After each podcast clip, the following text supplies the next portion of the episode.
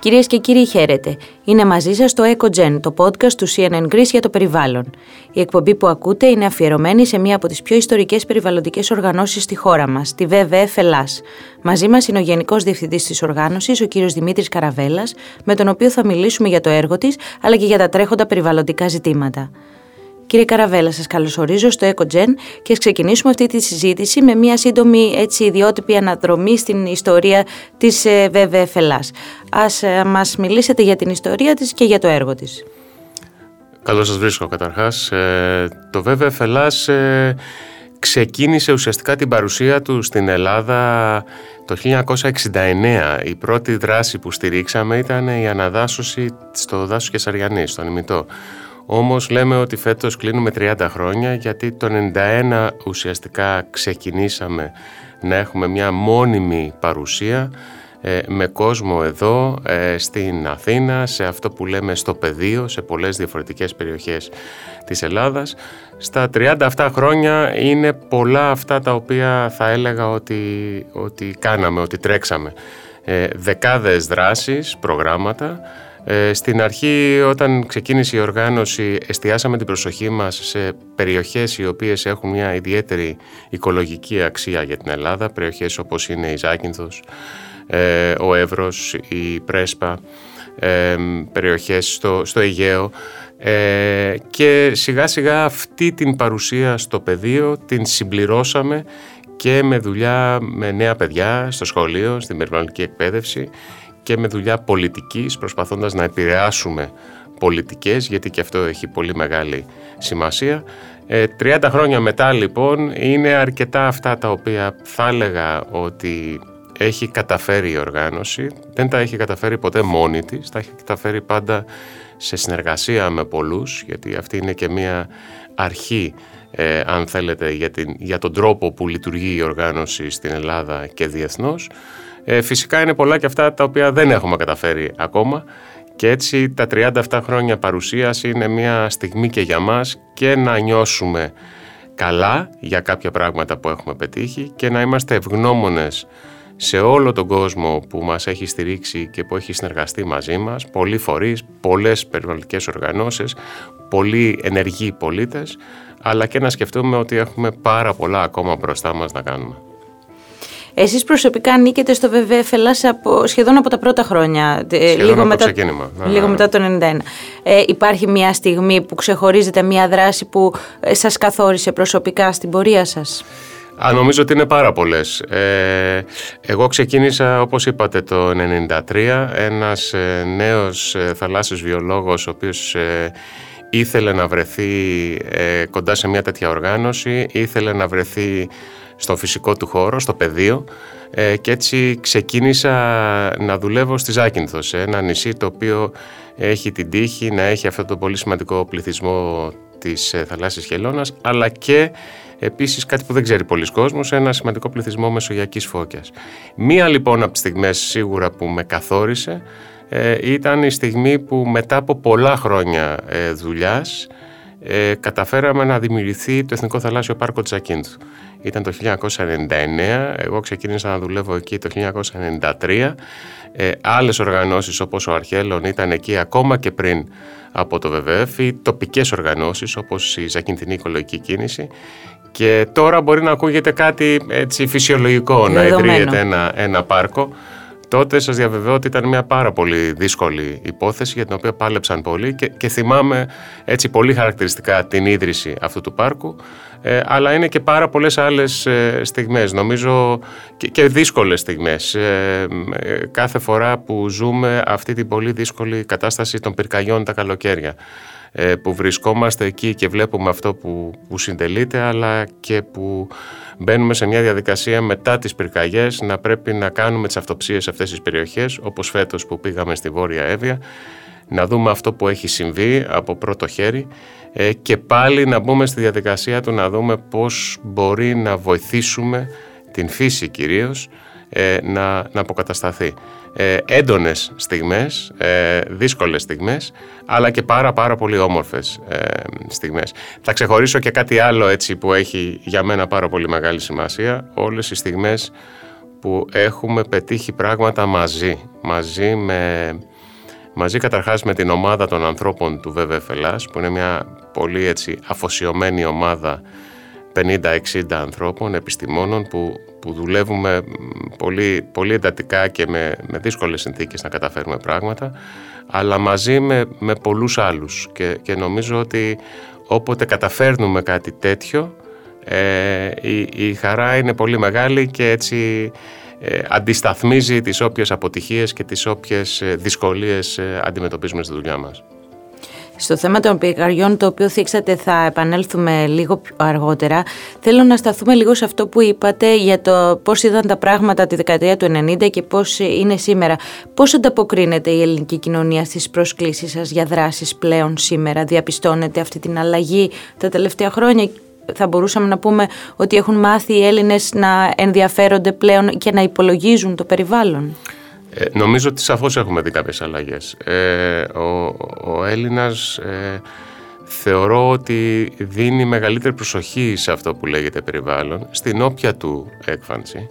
Ε, αν αυτό τώρα προκύπτει ως ενδιαφέρον, ως ανησυχία γιατί βιώνει πλέον καταστάσεις, όταν εμείς μιλάγαμε για την κλιματική κρίση πριν από 20 χρόνια ας πούμε ε, ή μιλάγαμε για τις δασικές πυρκαγιές ε, αυτό ήταν κάτι που αφορούσε λίγους ε, τους λίγους αυτούς ατυχείς που το ζούσαν από πρώτο χέρι. Τώρα πλέον δεν νομίζω ότι χρειάζεται να μιλήσουμε εμείς γι' αυτό. Ο κόσμος το ζει αυτό δυστυχώς σχεδόν κάθε χρόνο είτε αυτό λέγεται ακραίο καιρικό φαινόμενο είτε λέγεται πλημμύρες είτε λέγεται πυρκαγιές. Άρα ο κόσμος το βιώνει ε, υπάρχει λοιπόν μια μεγαλύτερη και ένα μεγαλύτερο ενδιαφέρον και μια μεγαλύτερη ανησυχία. Στο θετικό του στοιχείο θα έλεγα ότι αυτή η ανησυχία αρχίζει όντως να μεταφράζεται σε ε, προσφορά και σε επιθυμία για δράση. Οπότε καλούμε ας πούμε τους υποστηρικτές μας, τους πολίτες να ανταποκριθούν ε, σε διάφορες δράσεις νομίζω ότι υπάρχει αρκετά μεγάλη ανταπόκριση. Υπάρχει ακόμα δρόμος βέβαια που πρέπει να διανύσουμε. Δηλαδή νομίζω ότι ακόμα είμαστε σε μια φάση που, που ο μέσος πολίτης τα ακούει μεν αυτά, ενδιαφέρεται, ανησυχεί, αλλά τα κάνει λίγο και από τον καναπέ. Δηλαδή είναι, έχουμε ακόμα δρόμο να διανύσουμε για να δούμε και εμείς ως πολίτες τι, τι είναι αυτό που μπορούμε να κάνουμε, ποια είναι η δική μας ευθύνη σε αυτό και πώς επίσης μπορούμε να διεκδικήσουμε καλύτερα πράγματα και για το περιβάλλον και για τον τόπο μας. Εκ μέρους του ΒΒΕΦ πιστεύετε ότι έχει αλλάξει και ο τρόπος που προσεγγίζετε εσείς τους πολίτες σήμερα; Ναι φυσικά έχουμε ε, έχουμε και εμείς προσπαθούμε να εξελιχθούμε ε, γιατί οι καταστάσεις αλλάζουν εκεί έξω. Ε, για παράδειγμα και εμείς προσαρμοστήκαμε στα δεδομένα της πανδημίας.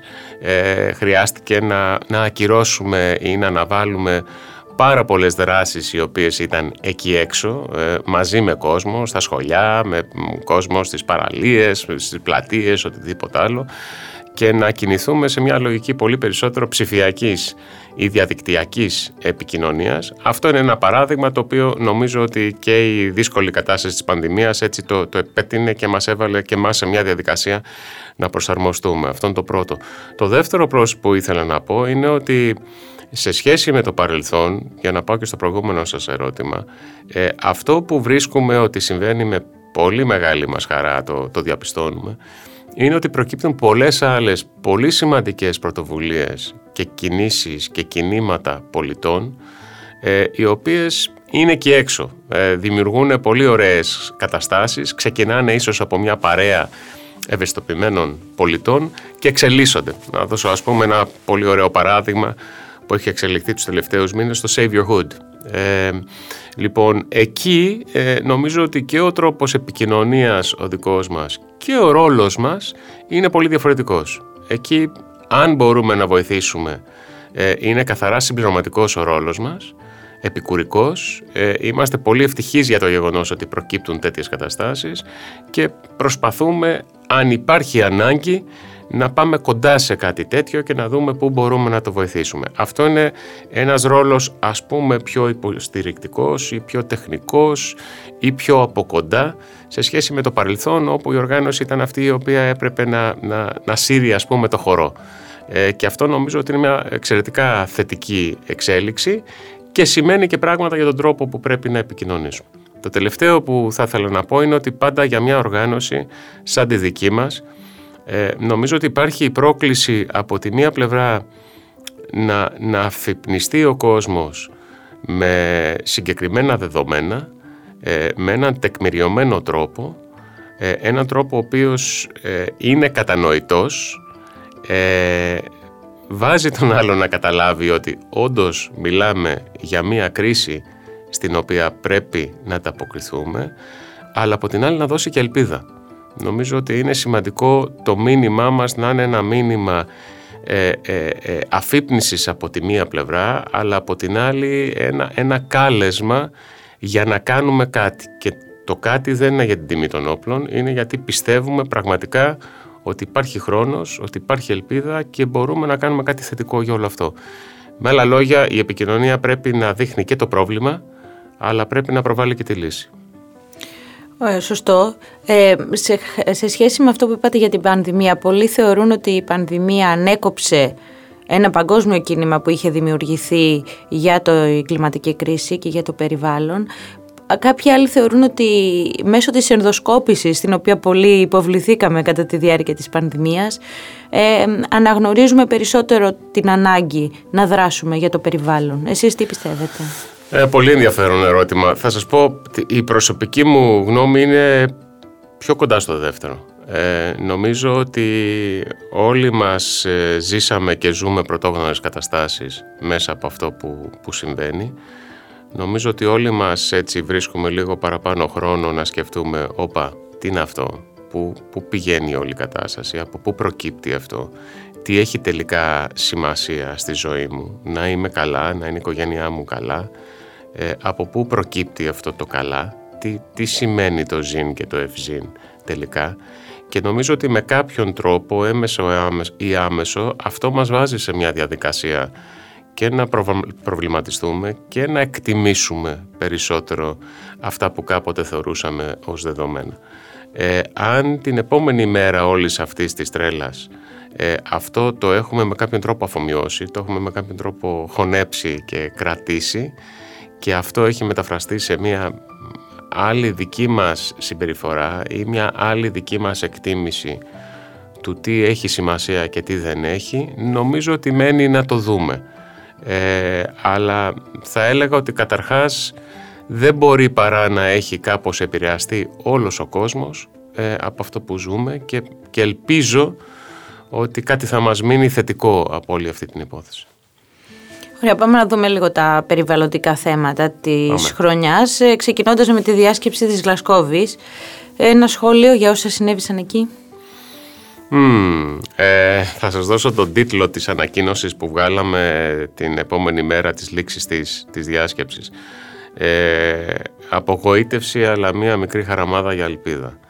Ε, η COP αυτή, το Conference of the Parties, δηλαδή η διάσκεψη των συμβαλόμενων μερών, ε, αυτής της, ε, της συνθήκης ε, ήταν μια πολύ σημαντική κόπ. Θέλαμε σε αυτή την, στη Γλασκόβη να, να καλυφθούν δύο πολύ σημαντικά κενά. Ένα κενό φιλοδοξίας που είχε να κάνει με το πόσο πραγματικά πρέπει να μειωθούν οι εκπομπές αερίων του θερμοκηπίου για να πετύχουμε αυτό που λέγεται κλιματική ουδετερότητα και συναφές με αυτό και ένα κενό σημαντικό σε αυτό που λέμε κλιματική χρηματοδότηση και αυτό αφορά κυρίως τις αναπτυσσόμενες χώρες οι οποίες για να προσαρμοστούν στα νέα δεδομένα ε, χρειάζονται βοήθεια, χρειάζονται και οικονομική βοήθεια. Ε, η, η διάσκεψη τελείωσε χωρίς να έχουν καλυφθεί αυτά τα δύο κένα και εκεί είναι η απογοήτευση. Ε, βρισκόμαστε σήμερα σε μια πορεία που είναι του πλανήτη ε, όπου ο στόχος των 1,5 βαθμών Κελσίου ε, δεν έχει επιτευχθεί. Ε, πάμε πολύ περισσότερο προς 2,2-2,4 ε, με ό,τι καταστροφικές συνέπειες μπορεί να έχει αυτό. Το θετικό θα έλεγα από τη Γλασκόβη, για να μην σταθούμε μόνο στα αρνητικά, είναι πρώτον και πολύ βασικό θα έλεγα ότι η Γλασκόβη διάσκεψη της Γλασκόβης ε, ήταν πρώτη είδηση για, για αρκετό διάστημα. Ε, απασχόλησε και απασχολεί πολύ κόσμο έξω από την αίθουσα της Γλασκόβης. Χιλιάδες πολίτες ε, ανά τον κόσμο μπήκαν σε μια διαδικασία και διεκδίκησης και διαδήλωσης γύρω από τα ζητήματα αυτά. Δεν είναι δηλαδή κάτι που αφορά πλέον λίγους και έχει σημασία αυτό γιατί πρέπει να φτάσουμε κάποια στιγμή στο σημείο οι, οι ηγέτες του κόσμου να αντιλαμβάνονται ότι ο κόσμος εκεί έξω θέλει κάτι γύρω από το κλίμα, απαιτεί κλιματική δράση. Θετικά βήματα ήταν επίσης και μια σειρά από άλλα πράγματα, όπως ας πούμε στη Γλασκόβη αναγνωρίστηκε επιτέλους η σημασία που έχει η προστασία της φύσης για την αντιμετώπιση κλιματικής κρίσης και μόνο προστατεύοντας τη φύση τελικά θα έχουμε ελπίδα να, να αντιμετωπίσουμε σωστά την, την κλιματική κρίση. Η, η συμφωνία κατά της αποδάσωσης, η, η, η διαδικασία, η έναξη συνεργασίας Ηνωμένων Πολιτειών με Κίνα που είναι σημαντικά πράγματα. Οπότε θα έλεγα έτσι για να το συνοψίσω όλο αυτό ότι σίγουρα δεν μπορεί να είμαστε ευχαριστημένοι από τα τελικά αποτελέσματα της Γλασκόβης.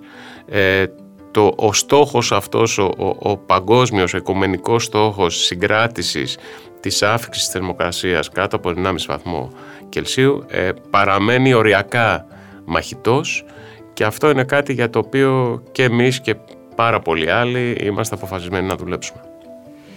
Ωραία, αυτή είναι η αίσθηση ότι ε, κάτι πήγε να γίνει, ίσως ένα μικρό βήμα να έγινε όντως, αλλά ε, σε αυτή τη φάση χρειαζόμασταν κάτι πολύ μεγαλύτερο. Χρειαζόμασταν, χρειαζόμασταν και χρειαζόμαστε άλματα και έγιναν μικρά βήματα.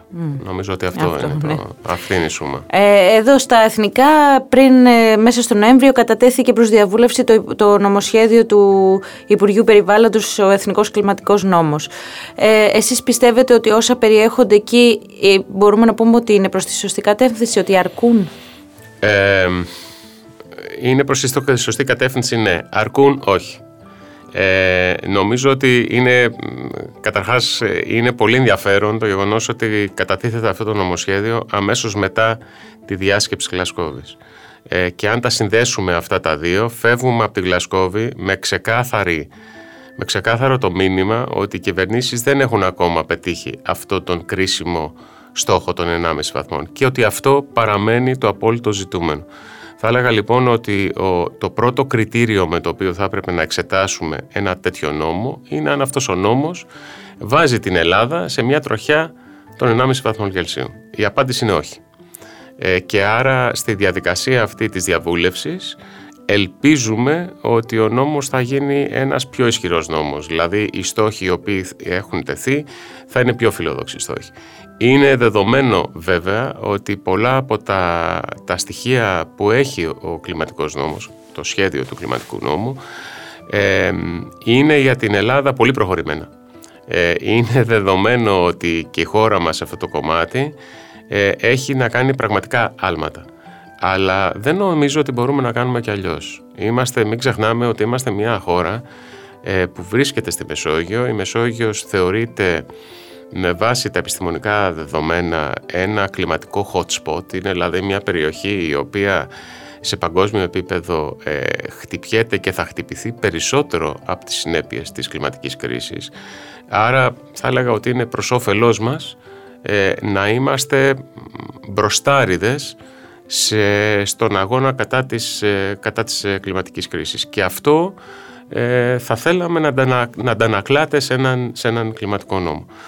Εμείς ως ΒΒΕΦ προσπαθώντας λίγο να τσιγκλίσουμε την, την κυβέρνηση και την όλη αυτή κατάσταση, ε, απλώς να σημειώσω ότι ε, ξεκινήσαμε πριν από αρκετό διάστημα να, να διαμορφώσουμε μια δική μας πρόταση κλιματικού νόμου. Ε, αυτό το κάναμε λαμβάνοντας υπόψη ε, τρία στοιχεία. Το πρώτο ήταν ότι η επιστήμη είναι αυτή η οποία θέτει τον πύχη ε, δεν είναι το τι είναι πολιτικά εφικτό αυτή τη στιγμή και ποιες είναι οι πολιτικές ισορροπίες και πόσο θα μας στοιχήσει και ούτω καθεξής. Είναι αυτό που λέει η επιστήμη και άρα η συζήτηση πρέπει να περιστραφεί γύρω από το ωραία πώς θα πετύχουμε τον 1,5 βαθμό και όχι έλα μωρέ εντάξει θα το δούμε κάποια χρόνια από τώρα. Το δεύτερο, το δεύτερο στοιχείο της προσπάθειας αυτής ήταν ότι πολλές άλλες χώρες στην Ευρώπη έχουν διαμορφώσει κλιματικούς νόμους και έτσι μπορούσαμε από εκεί να μάθουμε από τις δικές τους επιτυχίες και αποτυχίες. Και το τρίτο στοιχείο και ίσως και το πιο καινοτόμο είναι ότι θέλαμε να διαμορφώσουμε αυτή την πρόταση μαζί με τον κόσμο. και έτσι με τη συνεργασία της, του Βουλή Watch και πολλών άλλων επίσης οργανώσεων και φορέων φτιάξαμε ένα πρώτο σχέδιο, το βάλαμε σε μια ανοιχτή πλατφόρμα στο κλιματικός νόμος.gr και ζητήσαμε από τον κόσμο να μπει στη διαδικασία μιας έτσι πιο ενεργούς διαβούλευσης και να δώσει σχόλια. Το αποτέλεσμα ήταν ότι το τελικό σχέδιο που υποβάλαμε και στην κυβέρνηση τον Ιούνιο είναι ένα σχέδιο το οποίο έχει λάβει υπόψη δεκάδες σχόλια ε, και προτάσεις από πολίτες και από φορείς και έτσι ελπίζουμε ότι όλη αυτή η δουλειά ε, με κάποιον τρόπο θα βρει και μία ανταπόκριση στον, στον, στον κλιματικό νόμο που φέρνει η κυβέρνηση. Δεν είμαστε εμείς πολιτικοί, την πολιτική ευθύνη τη φέρνει προφανώς η κυβέρνηση στο τι θα βάλει μέσα σε έναν κλιματικό νόμο, αλλά προσπαθούσαμε με έναν τέτοιο τρόπο τεκμηριωμένα, οργανωμένα και με την κοινωνία κοντά ε, να βοηθήσουμε και να σπρώξουμε, αν θέλετε, αυτή την, αυτό το θεσμικό εργαλείο το οποίο χρειάζεται η χώρα μας που λέγεται κλιματικός νόμος. Ωραία. είπαμε πριν και για τις πυρκαγιές ε, που αντιμετωπίσαμε φέτος. Ε, μου είπατε ότι επισκεφθήκατε τη Βόρεια Εύβοια. Τι είδατε εκεί, τι μπορούμε να κάνουμε; Ε, κοιτάξτε, καταρχάς να πω, επειδή πολύ συζητιέται το ζήτημα της κλιματικής κρίσης και ότι για, τις για την κλιματική κρίση φταίνουν οι πυρκαγιές. Ε, να διευκρινίσουμε εδώ ότι οι, οι πυρκαγιές δεν μπαίνουν. Δεν είναι η κλιματική κρίση που προκαλεί τις πυρκαγιές. Η κλιματική κρίση είναι αυτή η οποία επιτείνει τις πυρκαγιές, είναι αυτή η οποία με δύο κουβέντες κάνει τα δάση μας και πολύ πιο ευάλωτα ε, και πολύ πιο πολύτιμα. Και αυτό πρέπει να το έχουμε υπόψη μας και σημαίνει με δύο κουβέντες ότι πρέπει να δώσουμε ως χώρα πολύ μεγαλύτερο βάρος σε αυτό που λέγεται πρόληψη και όχι σε αυτό που λέγεται καταστολή. Κάθε φορά που επισκέπτομαι λοιπόν περιοχές όπως είναι η Βόρεια Εύβοια, ε, μένω λίγο με αυτό το ερώτημα ότι γιατί έπρεπε να συμβεί αυτό ε, δεν θα μπορούσαμε να το παλέψουμε στο επίπεδο της καταστολής. Πρέπει να κάνουμε πολύ περισσότερα πράγματα στο επίπεδο της πρόληψης. Τώρα μετά την πυρκαγιά και σε μια τόσο μεγάλη έκταση πυρκαγιά όπως είναι η Εύβοια νομίζω ότι είναι από τις πιο μεγάλες περιοχές ε, από τις πιο μεγάλες πυρκαγιές που έχουν συμβεί σε μια περιοχή στην Ελλάδα ίσως η πιο μεγάλη. Ε, δύο είναι τα, τα, βασικά στοιχεία. Το ένα είναι το, το πώς θα βοηθήσουμε ούτως ώστε αυτή η περιοχή να αποκατασταθεί. Και νομίζω ότι στην περίπτωση της Βόρειας Εύβοιας αν αφήσουμε τη φύση να κάνει τη δουλειά της ε, νομίζω ότι μπορούμε να είμαστε αρκετά αισιόδοξοι ως προς αυτό και λέω να αφήσουμε τη φύση γιατί μπορώ να σας περιγράψω μια ε, σκηνή όπου πρόσφατα, γιατί αρκετές φορές έχουμε πάει, ε, πρόσφατα βρεθήκαμε σε σημεία της Βόρειας Εύβοιας όπου βλέπουμε την φυσική αναγέννηση. Εκεί ζωντανά, βελανιδιές, μικρά έτσι φυτά να ξεφυτρώνουν και βλέπουμε συγχρόνως ε, ζώα, κατσίκια, γίδια μέσα στην ίδια περιοχή να τρώνε αυτή τη φυσική αναγέννηση. Οπότε εκεί χρειάζεται μια βοήθεια. Το πρώτο λοιπόν είναι να βοηθήσουμε, να, να βοηθήσουμε τη φύση να κάνει τη δουλειά της και να παρέμβουμε μόνο εκεί που αυτό χρειάζεται και με έναν τρόπο επιστημονικά ορθό. Και το δεύτερο ειδικά για τη Βόρεια Εύβοια που πρέπει να έχουμε στο μυαλό μας είναι ότι το δάσος αυτό χάθηκε και στο δάσος αυτό, ε, από το δάσος αυτό ζούσαν άνθρωποι, ζούσαν κοινωνίες. Και έτσι η αποκατάσταση της Εύβοιας δεν περνάει μόνο μέσα από την αποκατάσταση του φυσικού περιβάλλοντος. Πρέπει να σκεφτούμε αυτοί οι άνθρωποι, αυτές τις δραστηριότητες που υπήρχαν στο παρελθόν, πώς μπορούν να συνεχίσουν στο μέλλον. Και νομίζω ότι αυτή η προσπάθεια που έχει ξεκινήσει ε, με τον συντονισμό και του Σταύρου Μπένου να δει κανείς συνολικά ε, αυτό που λέμε ανασυγκρότηση Βόρειας Εύβοιας ε, είναι ένα μεγάλο και πολύ φιλόδοξο εγχείρημα. Εμείς θα προσπαθήσουμε να στηρίξουμε αυτή την προσπάθεια με όποιο, με όποιο τρόπο μπορούμε αλλά έχουμε πολύ δρόμο μπροστά μας. Είναι δηλαδή μια νομίζω δεκαετία έτσι πολύ σκληρής δουλειάς και για να ξαναζωντανέψει η περιοχή φυσικά αλλά και να μην, χαθούν οι, και να μην χαθεί η τοπική κοινωνία ε, και οι άνθρωποι εκεί. Και, και μέσα, από αυτή την, μέσα από αυτή την εξαιρετικά δύσκολη κατάσταση να δούμε τι ευκαιρίες μπορεί να δοθούν σε αυτή την περιοχή για να, για να αναζωογονηθεί σωστά. Μπορεί να γίνει και να είναι η ευκαιρία που λέμε να γίνει μια, μια αναβάθμιση σε σχέση με Μακάρι, μακάρι, το ελπίζω γιατί είναι μια πολύ ιδιαίτερη και, και όμορφη περιοχή και ξαναλέω ότι είναι από τις περιοχές που ζούσε κόσμος μέσα στο δάσος και, και νομίζω ότι αυτό είναι και κάτι που πρέπει να το έχουμε υπόψη μας για πολλά άλλα δάση ε, της χώρας. Πολλά από τα δάση μας, ε, ειδικά στη Βόρεια Ελλάδα, έχουν εγκαταληφθεί. Και αυτό σχετίζεται και με το ζήτημα των, των δασικών πυρκαγιών. Εάν θέλουμε να διαχειριζόμαστε καλύτερα τις δασικές πυρκαγιές, γιατί πάντα θα έχουμε πυρκαγιές στη χώρα μας, αν θέλουμε να διαχειριζόμαστε τις δασικές πυρκαγιές, πρέπει να ξεκινήσουμε από το να διαχειριζόμαστε το δάσος και, και όχι να αφαιθεί εντελώς ελεύθερο το δάσος ε, το, το να υπάρχουν διαχειριστικά σχέδια, το να υπάρχουν άνθρωποι και δραστηριότητες μέσα στο δάσος, σωστά φυσικά σχεδιαζόμενα, ε, σχεδιαζόμενες, ε, είναι, ένα, είναι ένα κρίσιμο ζητούμενο και, και, και πρέπει να δουλέψουμε πάνω σε αυτό. Ωραία, να κλείσουμε αυτή τη συζήτηση με τα επόμενα σχέδια του ΒΒΕ Ελλάς ε, για, για το άμεσο και για το πιο μακροπρόθεσμο ίσως μέλλον. Ε, όπως είπα νομίζω εισαγωγικά μπορεί να έχουμε καταφέρει ορισμένα πράγματα στην Ελλάδα και παγκοσμίως, αλλά ε, παρότι ορισμένες ε, έτσι, μάχες νιώθουμε ότι μπορεί να τις έχουμε κερδίσει ε, ο, τον πόλεμο δεν τον έχουμε κερδίσει και, και χρειάζεται να κάνουμε ακόμα πολύ περισσότερα και σε παγκόσμιο επίπεδο και στην Ελλάδα οι δύο κρίσεις που είναι αλληλένδετες είναι η κλιματική κρίση και η κρίση απώλειας βιοπικιλότητας.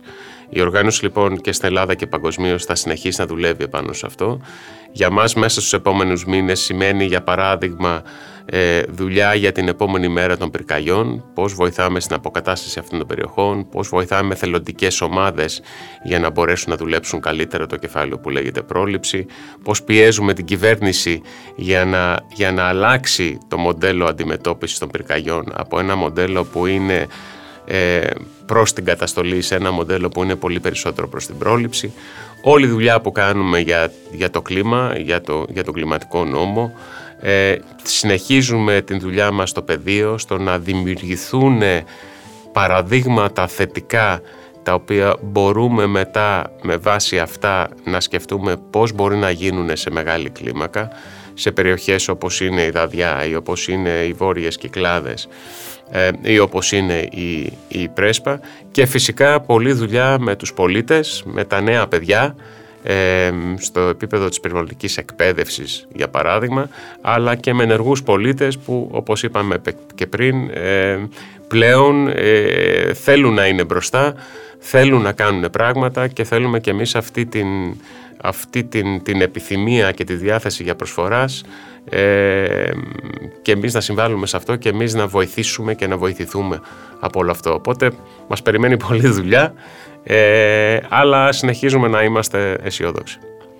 Ωραία. Σας ευχαριστώ πάρα πολύ για αυτή τη συζήτηση. Εγώ ευχαριστώ.